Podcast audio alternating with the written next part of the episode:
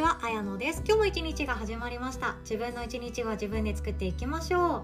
今日はですね、心の冷え性を通る3ステップというお話です。心の冷え性ってあなたは今感じていたりしますか？まあ、いろんなことがあるんですよ。体の冷え性もあります。そして体の冷え性からくる心の冷え性もあります。そして自分のその毎日の中のストレスであったり不快感不安感いろんな感情から心が冷えていくっていうこともあります。で加えて人間関係が発端となった心の冷え性もあります。私この人間関係発端めっちゃ多いですね。もう誰にも分かってもらえなくってもまあいいか。もういいやっていうような感じの冷え性とかってあるんですよね。あとはもう自分の心を守るためにもうこれ以上ショックを受けないために守っていく。その自分のことをバリアを張っていく。そうしていくと自分の心は傷つかなくなっていくんですけれどもでもなんだか毎日が平穏無事すぎてこれでいいのかなっていう不安が今度は出てくるみたいなもう行ったり来たり振り子のようななんだかよくわからないなどうしたいんだろう自分っていう自分迷子になっていくこともあったりするんですよね。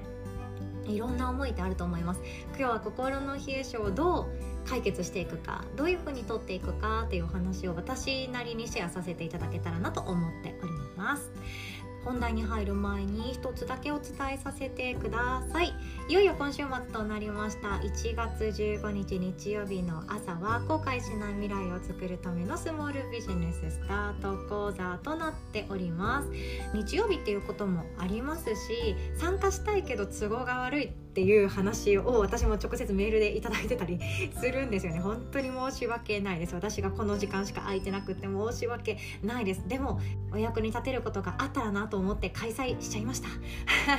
ただあの参加できませんという方もご心配なくなんですよね。同じような内容ですね。1月21日土曜日の朝9時30分スタートなんですけどもこちらでもシェアさせていただこうと思っておりますのでお好きな方でご参加いただけたらなと思っております。どちらのワークも無料です。ただこの1月15日はですね参加してくださる方が少ないので少人数でお話しできるっていうのが一番のメリットかなとも思っております。抱えているお悩みとか解決したいことがあれば私にできる範囲でぜひともクリアにできるお手伝いをさせていただけたりあなたが生きがいだって思えるものに気づくヒントそういうものも提供できたらなと思っております。今この令和の時代ってどんな形でも私たちは小さなチャレンジってできるような仕組みが整っています。スマホを持っていたらそれなりのことはできるしパソコンやタブレットを持っていたらもっともっとそれなりのことはできるんですよね。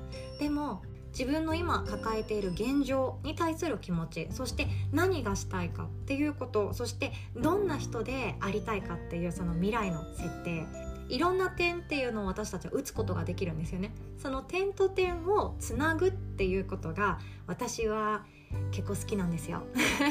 つながらなさそうな点と点をつなぐっていうのは私は大好きで例えば未来ラボの仲間もそうなんですけど私なんて全然価値がありません。こんなことしかできませんって思っているそのこんなことっていうのがめちゃくちゃ価値があったりするわけなんですよ。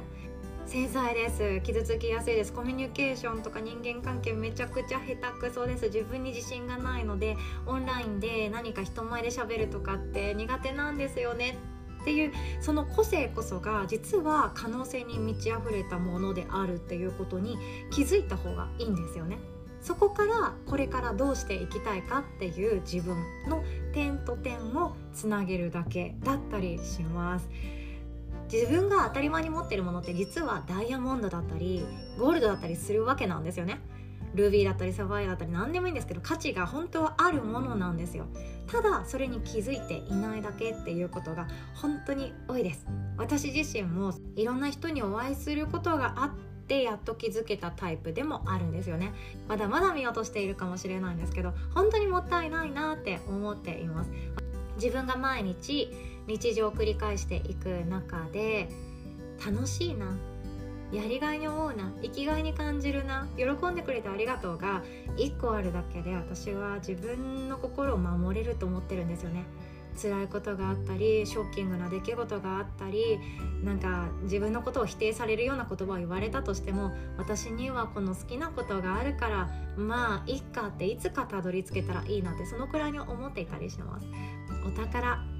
自分が持っている資質それこそが宝ですので気づいていただけたらなと思っております。今お伝えしました1月15日そして1月21日のワークショップはどちらも無料での開催となっております。当日ですね参加したかったけどできませんっていう方後日ご登録いただきましたメールアドレス宛てにアーカイブ VTR をお送りさせていただきますのでそちらをご確認いただけたらなと思っております。こういうワークショップは私も毎回毎回開催していくっていうのはちょっと自分の時間的にも厳しいので春この新春っていうところで言うと1月2月がギリギリかなと思っていたりもします。なかなかですね自分のその時間のコントロールめちゃくちゃ下手くそで本当にお恥ずかしいんですけど私の中でもでもこれは優先順位の高いことなんですよね。私自身がそうだったんですよ。専業主婦時代絶望していた自分。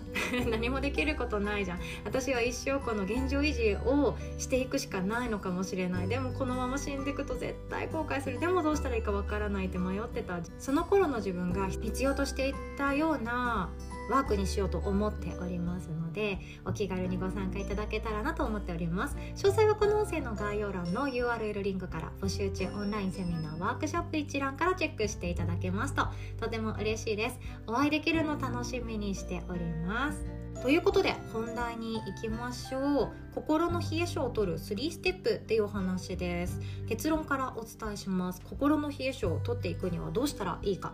1つ目鏡を見る。2つ目本音を言葉化する。3つ目後先考えずギバーになる。後先考えずです。そんな私の中の小さな結論がこちらになっていきます。私の中で私の持論ですね。の結論はこの3つなんですね。でそもそも心の冷え性ってどういうものかっていうとよく言われているのが精神的なストレスが元になってしまって自律神経が乱れてしまいますと。自律神経が乱れるってどういうことかっていうと日中やる気が起きない。夜目が冴えて眠れない。イライラずっとしている。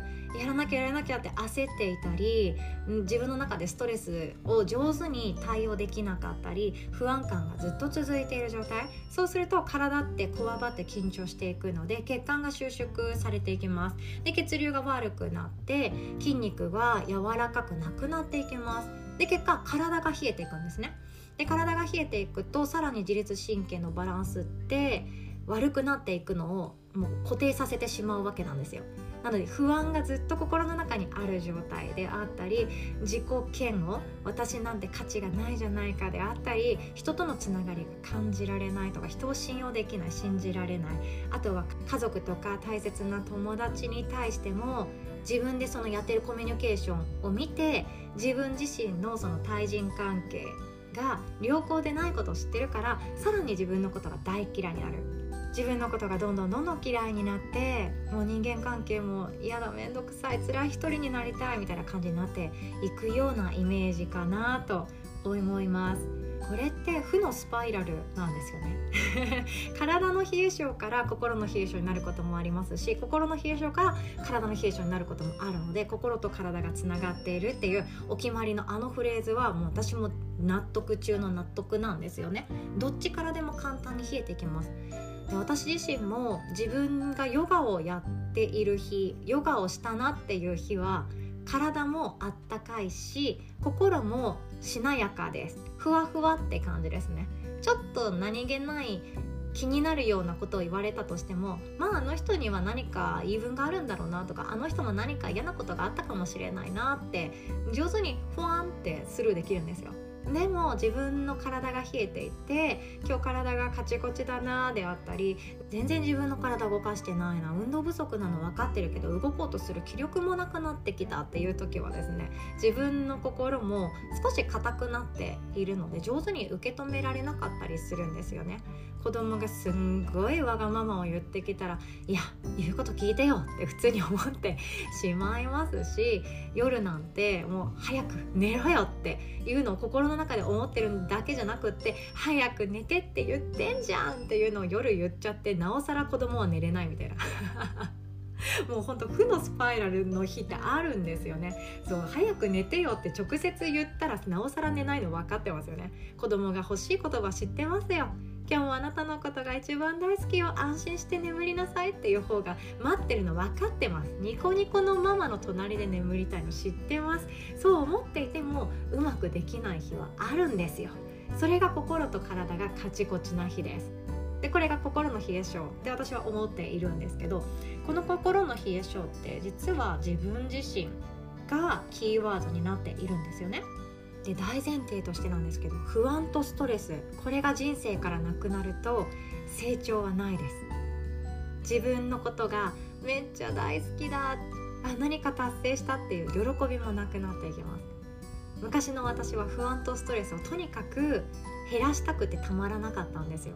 でもこの不安とストレスをなくそうなくそうとする人生は達成感も成長も進化も自分の世界が広がっていくっていうこともないんだっていうことをここ数年で気づけたんですね。なので私の中で不安とストレスっていうものはあった方がいいものだって思ってます。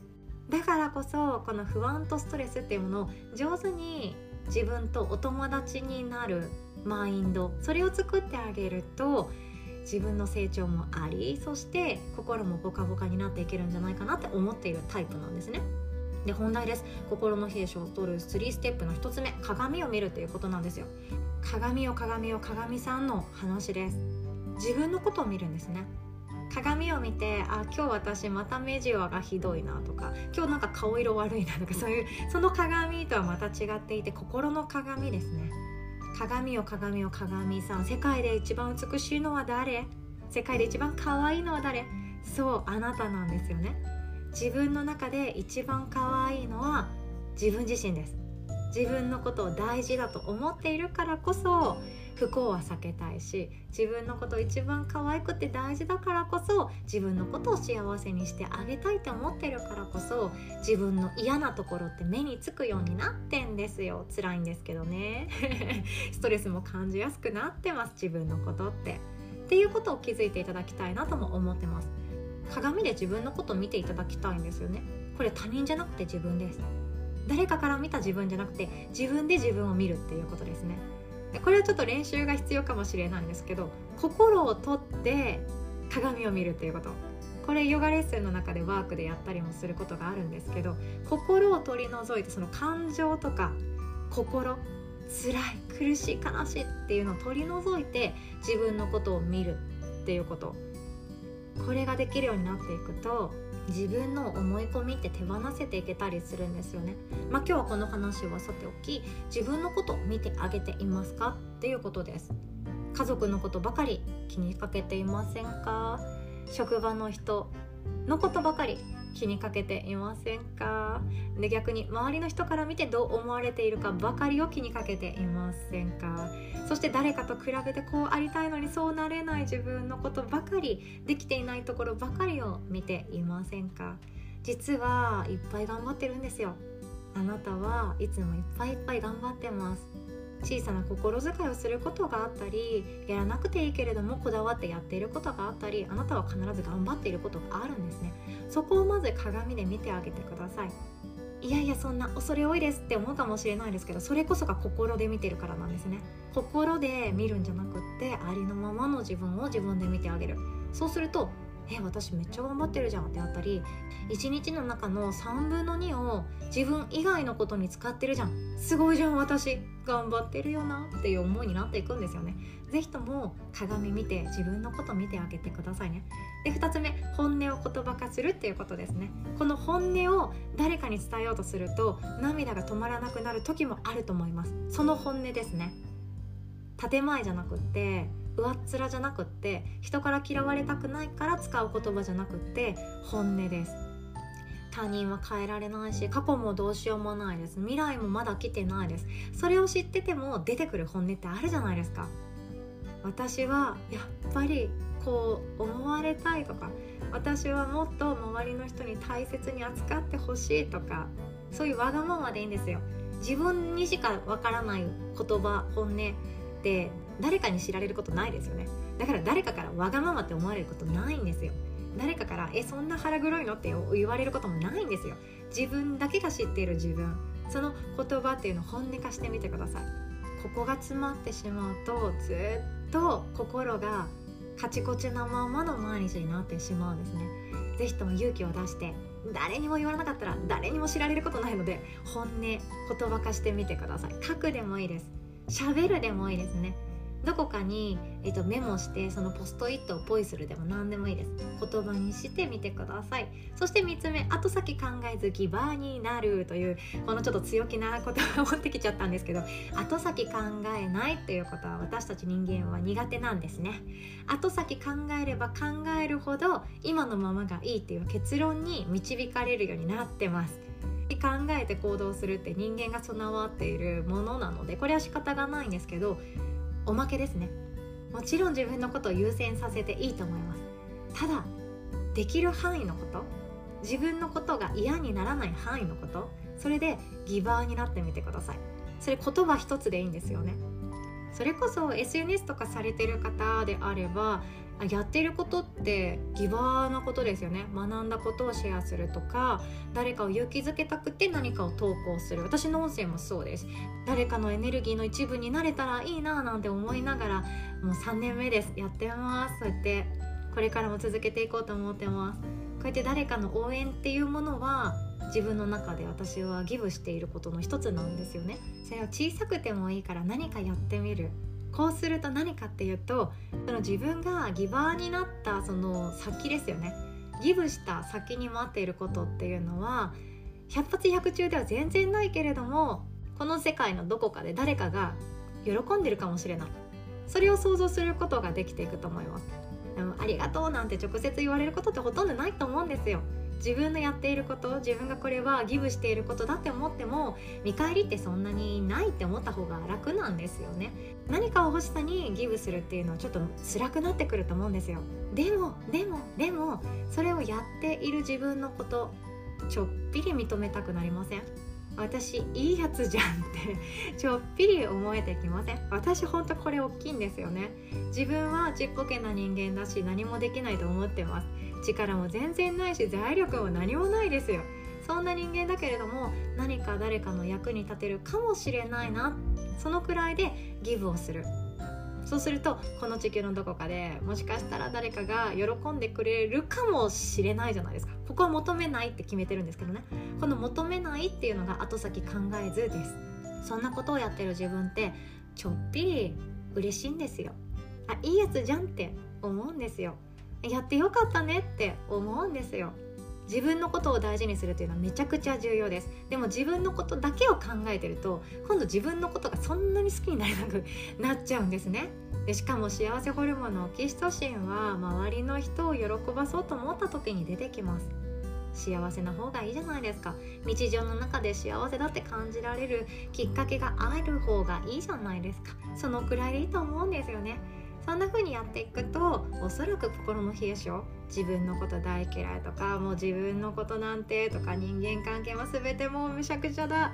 人間関係も本当にもうめんどくさい嫌だ一人になりたいっていうのって徐々に減っていくんじゃないかなって思っています。今すぐできることですので心の冷え性がもう持病になる手前で是非ともチャレンジしていただけたらなと思っています。自分の心の声聞いてみてくださいね。そしてできる範囲内で 自分が後悔しない程度で何かギブしてみる。そのくらいでいいんじゃないかなって思っています。ということで今日はこんなお話でございました。最後までお聴きくださりいつも本当にありがとうございます。お互い素敵な一日を作っていきましょう。おしまい。